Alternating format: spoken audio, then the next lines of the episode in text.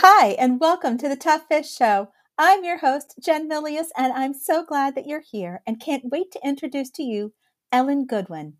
Ellen Goodwin is a productivity consultant, TEDx speaker, and author who uses neuroscience based principles to enable individuals and businesses to overcome all types of procrastination, be more focused, and manage their energy instead of their time to be more efficient and effective with their lives. Ellen believes that there is no one size fits all solution when it comes to productivity, which is why she advocates for experimentation to find the tools and techniques that work seamlessly with your life and your business, no matter what you want to accomplish. She's the author of Done How to Work When No One Is Watching and the co host of the Faster, Easier, Better Show podcast. Let's dive into the pond and meet Ellen. Welcome to the Tough Fish Show. I am so excited to bring to you Ellen Goodwin. Ellen, thank you so much for being on the show. Jen, thank you so much for having me. I'm so excited to be here. Oh, I'm so glad too. and I would love for you to start with how did you get into writing? Ah, that's a really, really good question. Wow.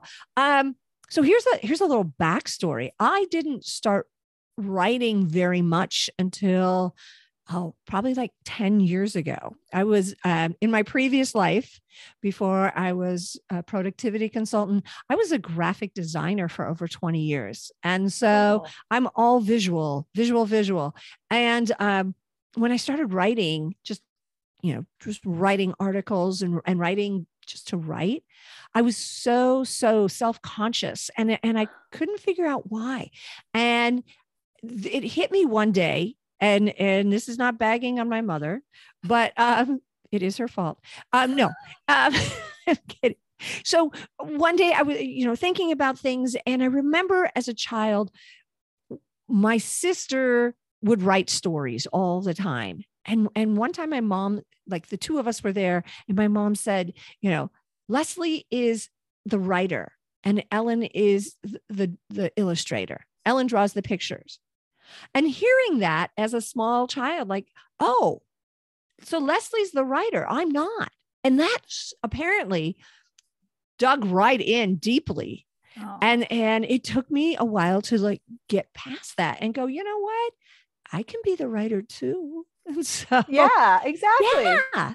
Yeah. So um you know in my business in my work eh, there was just so many things that cover that come into productivity that um, there wasn't a book that I could find that had all the stuff I wanted. Like if if I wanted to be better at what I was doing, okay, well, I need to overcome procrastination and no one ever told me that there was several different kinds of procrastination and that there's all these different things that you can do and what about building habits or being or being more focused? And one of my big beliefs is that there is no one way to do any of that. You know i don't uh, i'm not a big fan of getting things done uh, david allen's book because that is a system that you have to follow. Boom that's his system. And i tried it once didn't work for me.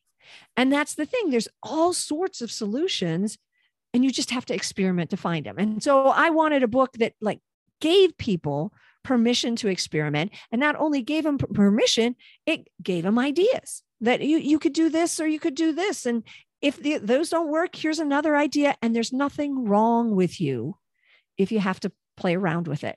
And so I wanted to get that all out in a book. Oh my gosh. I so love all of that.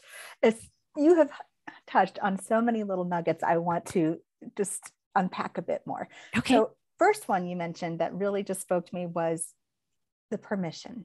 So, one of the things you did for yourself was give yourself permission to say, I can do this too. So mm-hmm. you overcame a form of imposter syndrome that I know so many writers face. And sometimes they face it in the sense of saying, Who am I to write this book?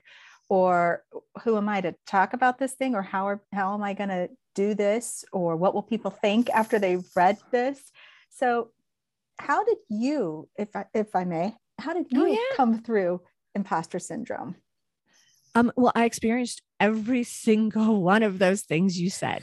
I mean, it, I was probably working on the book for six, eight months before I would even say the words out loud that I'm writing a book because, and I was expecting someone to say, well, you know, those very words, who are you to write a book? And here's the no one, no one says that. No, everyone goes, oh, really? Cool. Let me know when it's ready. And, and no one ever, ever said, no, you can't. It was all, you know, up in my head that there was that voice saying, no, you can't. So um, it was just becoming braver each time I said it that um oh I'm writing a book. And and yes there was part of me that cringed every time I I'm like yeah I'm writing a book. And then I'm just like cringing waiting for that you know that someone to say yeah. And no one ever does because we're adults and we're not jerks you know? You hopefully surround yourself with people that are that lift you up and no one's going to say well you can't do that and I think I think maybe we all think we're like in third grade, you know, or some you can't do that. Um, so it was very, very much getting used to saying like, I'm writing a book and and being okay with it. But I but I love that. So you gave yourself permission to practice. You gave yourself permission to to try something on and say, how does this feel? And get more, get brave with it. But you also said you, that there were variations of procrastination you ran into. And mm-hmm. so, what I'm also hearing from that is that you were brave to face those things and overcome them, but also that you gave yourself permission to figure out how to deal with them and realize each one of those needed something different in order to address it, in order to mm-hmm. tackle it. So, would you talk a bit more about that? Yeah. So um procrastination and and this all like was a lot of what I worked with when I was a graphic designer. Um there was a point where I almost lost my business because of procrastination. Wow. Um and that's that's basically where everything started where I had to go, you know, what what the heck's going on? This is stupid.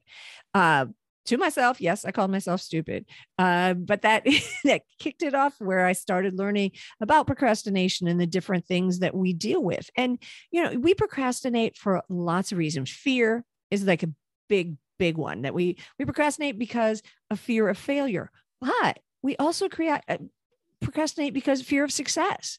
What if i get this right? What if i then how does my life change? Yep. um, we procrastinate because we don't know what comes next you know, okay, I'm not going to get my book finished because I don't know how to publish it, how to market it. Uh, I don't know where to get a book cover, you know, so we don't, we do that. We do that.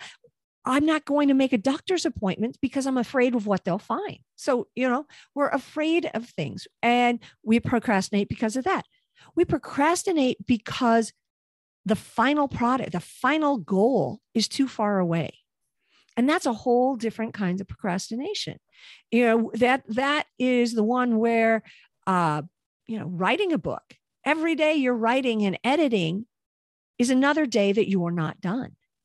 And and it is doing that process every day you know staying in that present day bias where you are doing the process every day and even though it might be six months, a year away, you still keep doing it. And those, you know, those are two very distinct, different kinds of procrastination. And then there's procrastination we do because it's just a low value task and we don't want to do it. And, and, and we do that, you know, housework comes to mind. And, and uh, then, you know, of course, there's all the people that have the cleanest house ever because they're procrastinating on editing chapter six. So, um, I learned through through experience of okay, this is what I'm procrastinating on, and I was uh, as I was writing, big believer in this is this is the time where I write. This is the time when I edit. Um, I was big into learning my energy patterns so that I did all my writing and editing during morning hours. I wouldn't schedule any meetings, podcast recordings, anything during my morning creative time. You know, I can do that in the afternoon. So it, oh, all of those things came into to effect while I was writing. And when you know your energy, it's easier to not procrastinate. And uh, there we were. I can see you've got questions. You're like, oh my gosh, that oh, was I a love lot. all of this. I mean, it's like a love language right now to me. So, but I mean, so one of the things I'm hearing really is to your point about the cleanest house ever. That person also could be cleaning because that fear is, to your point, it could be too far away. It also could be that oh, it's not that far. It, it's, It's right it's, there. It's right there. Or the fear of success is happening. And it's like, okay, but how, how do I manage this energy? I can manage it by whatever that is. And yes, that was a task that might have needed to be done, but did it Mhm. need to be done right then? Which lends itself to your point about energy and managing that energy versus looking at it as just hours, if you will, hours in the Mhm. sense of saying i must do this from this time to this time and letting your your calendar or your schedule dictate and drive you versus you shifting it and saying what works best for me and what i'm trying to accomplish and for my home or for my Mhm. my own abilities so would you talk a little bit about energy management? energy love this. management and i will i will pop back just you know it's not to say that cleaning your house is a bad thing right because sometimes um you know now i will write and i'll get an outline and i'm thinking of something and i will go do something that might feel like procrastinating but i'm also letting my brain churn yes and, you know, there are parts of housework that are fantastic for that, or running errands or Mhm. taking a walk. So I'm not saying it's terrible because it is, can be a lovely percolation point. Mhm. But if you're like folding laundry because you don't want to write chapter four, then yeah, it's use it's- it strategically basically Exactly, exactly. But so for energy, you know, it's wonderful if I say I'm writing from 9 to 11 every morning and and that's my time. But if I'm a person that my best creative energy is actually from, you know, 1236 to 215, that's when you should be writing. There's again experimentation to find it out. You know, most people have uh, the majority of people are morning people, larks. You know, not to say everybody wants to get up at 5:30, but they they're more morning people. My podcast partner is a night owl and he he doesn't really get going until one in the morning. And I'm like, I'm sleeping. I'm sleeping, but I'm up at five eh, at 5:30 let's be honest 5:30 and and he's you know that he's like going to bed at that point. But my energy pattern is you know i have a big high rise in the morning creative. There's a little slump after lunch and then there's a little more creativity four o'clock five o'clock. And that is more or less the same pattern you're going to find for most early birds larks. Uh, night owls have actually the same pattern but it's reversed.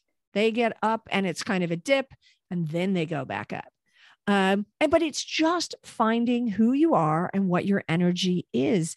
And when you are feeling most creative, and you know, maybe as you're writing and you maybe you're going to do your first draft and then come back and edit. Well, editing is a different process.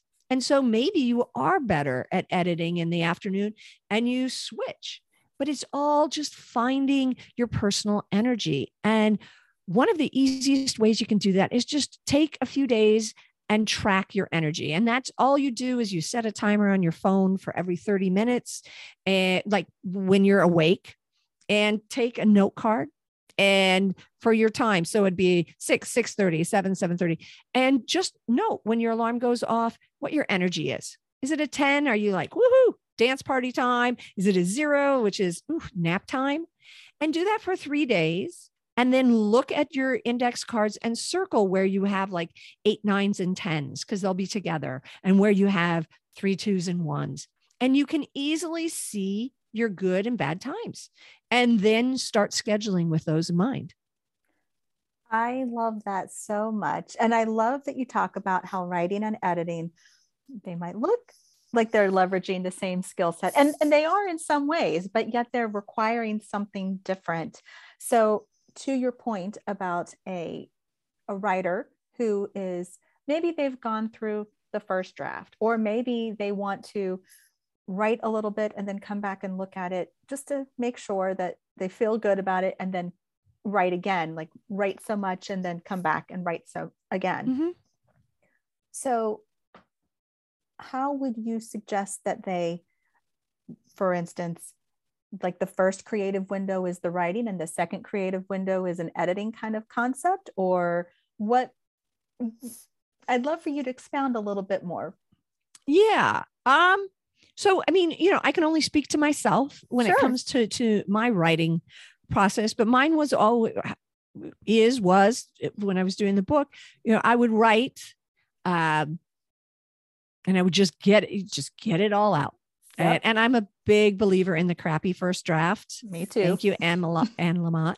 Um, and I would just know that once I had that out, then I had a structure that I could hang all the the changes and and I often thought I should just like keep that first draft and compare it to the final one, um, so I could see how much it changed. but I would always print it out, and then after I'd like edited, I would print again on the other side, so paper got thrown away.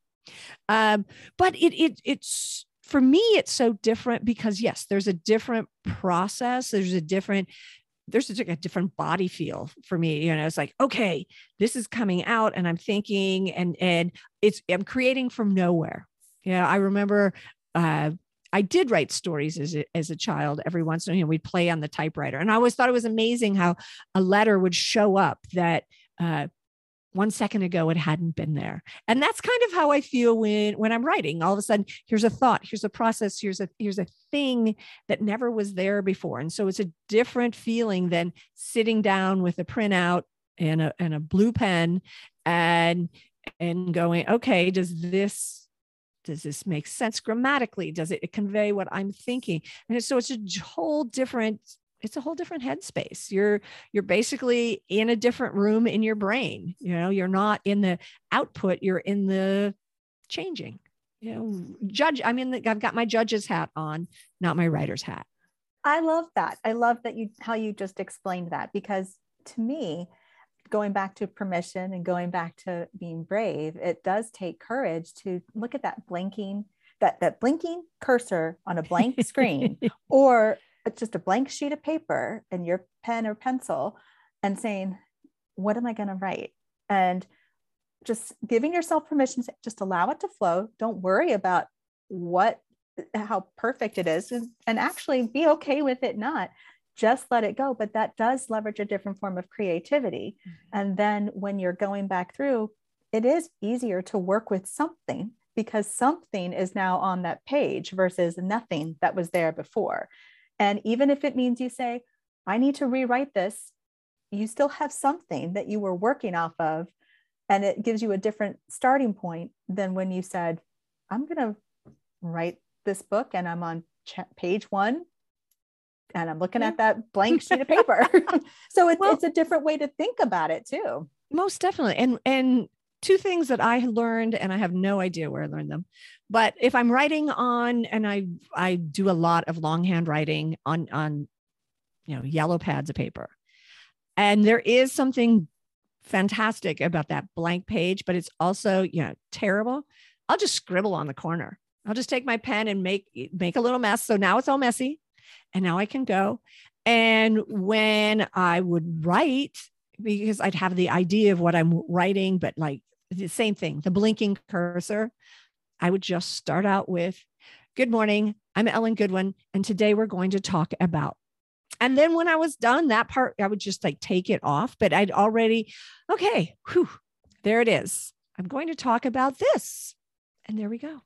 I love that. That's such a great, a really great way to to lead into writing something. If you feel like, well, how do I get started? Well, what would you talk about here? And Yeah. leading leading that way feels more like you're just allowing your thoughts to flow uh, versus saying, oh, well, I have to package this a certain way, or oh, I have to make sure this is organized just you know appropriately from the get go. No, you don't. Your writing process is for you to the first draft is for you. It is not for Yep. anyone else. It's for you to just get comfortable with that story, that narrative, that message that you want to convey, whether it's fiction or nonfiction. You, it's between you and that that book really saying Mhm. what what do we want to talk about here Exactly. Exactly. And it just, you know, and it always kind of made me laugh when I was like, good morning. We're going to talk. I'm going to talk about this. You know?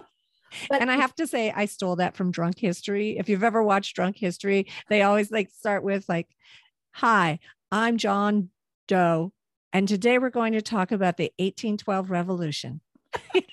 And I just, and it always made me laugh when they did that. And so, and I just stole it. Yeah, I'm Ellen Goodwin, and today we're going to talk about procrastination.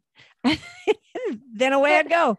but i i love that and you know like you're t- describing with breaks and stuff so whether i'm writing or editing what i will do to your point if i'm writing i will doodle like you described. Mhm. I, I actually have a few stick men that i tend to draw and they're pitiful. They are they are not for true illustration purposes. And quite honestly my birds dogs cats and squirrels kind of and my birds are more like penguins and so everybody kind of looks very similar it's just how long the appendages are it's really pitiful. Everyone loves a penguin. but you know my cats and dogs kind of look about the same but it doesn't matter because all they what they do is kind of get the juices flowing sometimes or i'll doodle something out Yes. and but then when i'm editing there are times when i am and as a developmental editor and i'm reading someone else's work Oh, there are yeah. times when i'm reading and something I, I need some extra help and i'll pull out my sudokus and i'll work a sudoku and then i'll come back in and i might be working like you know work on another oh i found another number. Great. Okay. Over here. And it's almost kind of like the brain is working like both sides of the brain is, are actively engaged to solve what i see on the screen despite the fact that the sudoku is one not on the screen and two technically not part of the problem.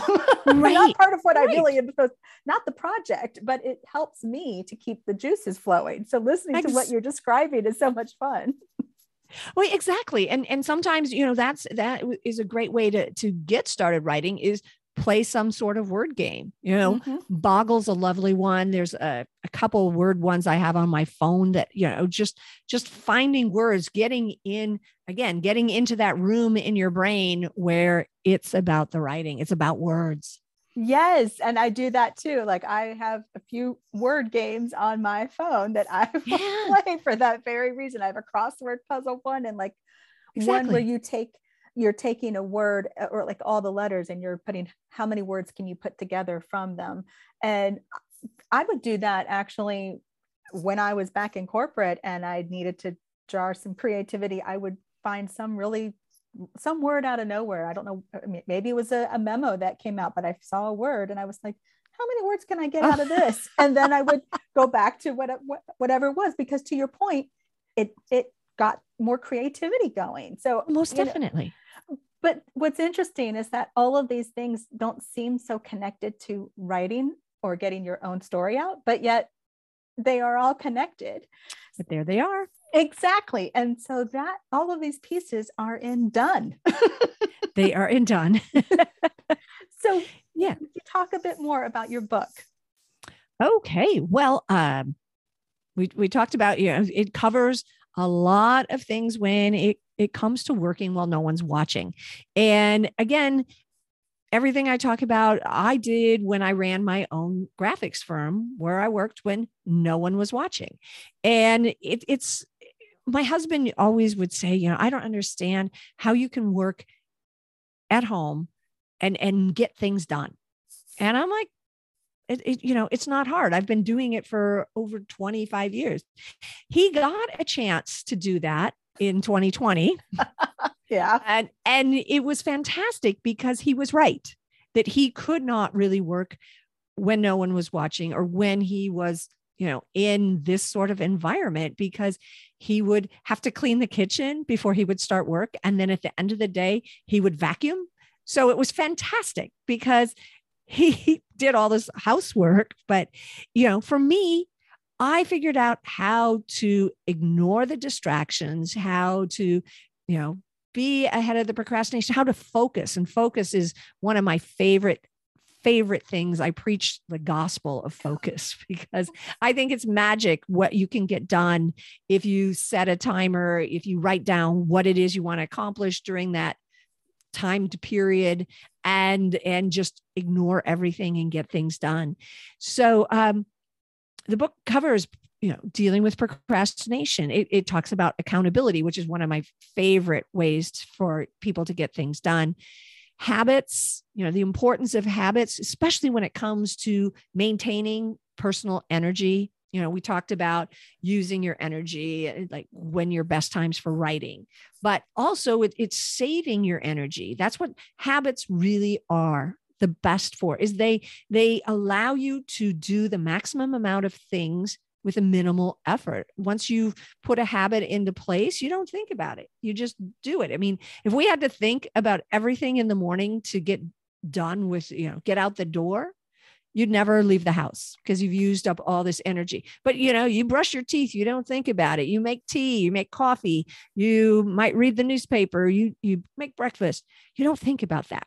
So the book covers habits and and it, it covers goal setting. You know, one of the things um, I think we've totally been misled when it comes to goal setting. And, you know, writing a book is a huge goal. And we're all taught like we should do a SMART goal, which is the acronym for specific, uh, measurable. Measurable. I couldn't think of the M. Um, then A is um, I'm just poorly. Isn't it actionable? no, it should be actionable. And some they're actionable, but it's also um I'm drawing a blank too. I am too.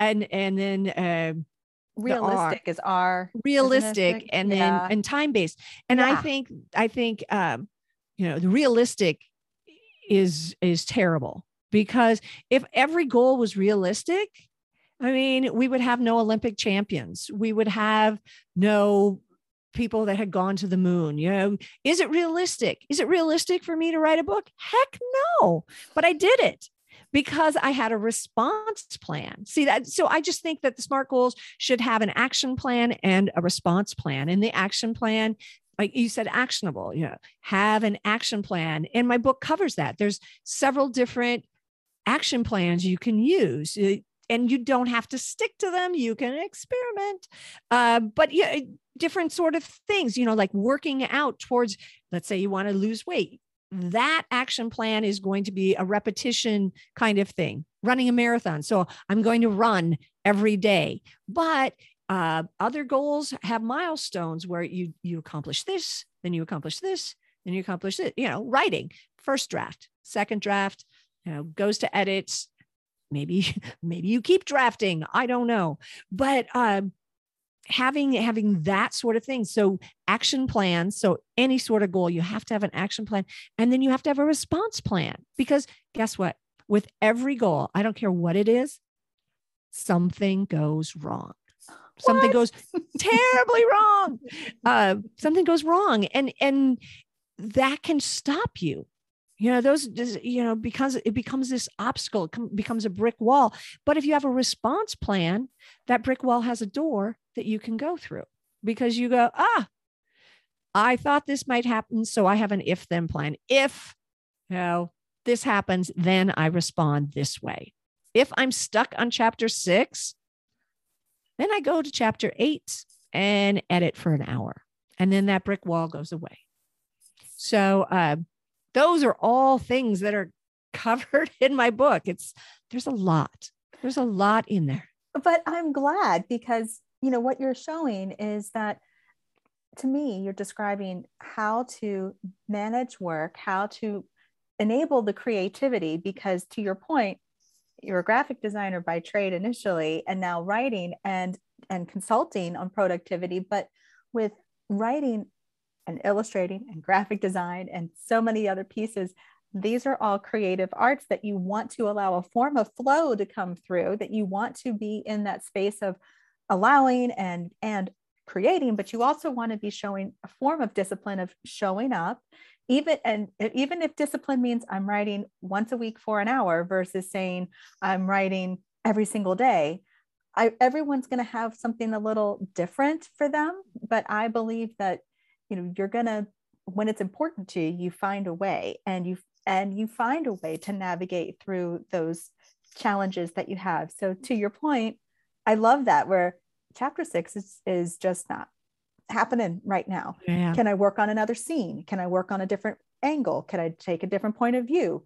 Do I need to go edit a whole nother chapter? Or let me go run this errand and let some of this marinate and then come back and try again because maybe that's the way to do that strategic break so that it does say, I'm too close right now. I need to take a step back and then I can come back, re engage, and I'm give me another 30 minutes, set my timer and say, now can what can I do about it? Yes. And I love, I love, you know, I love the break part and like the understanding that you're too close because that's a hard one.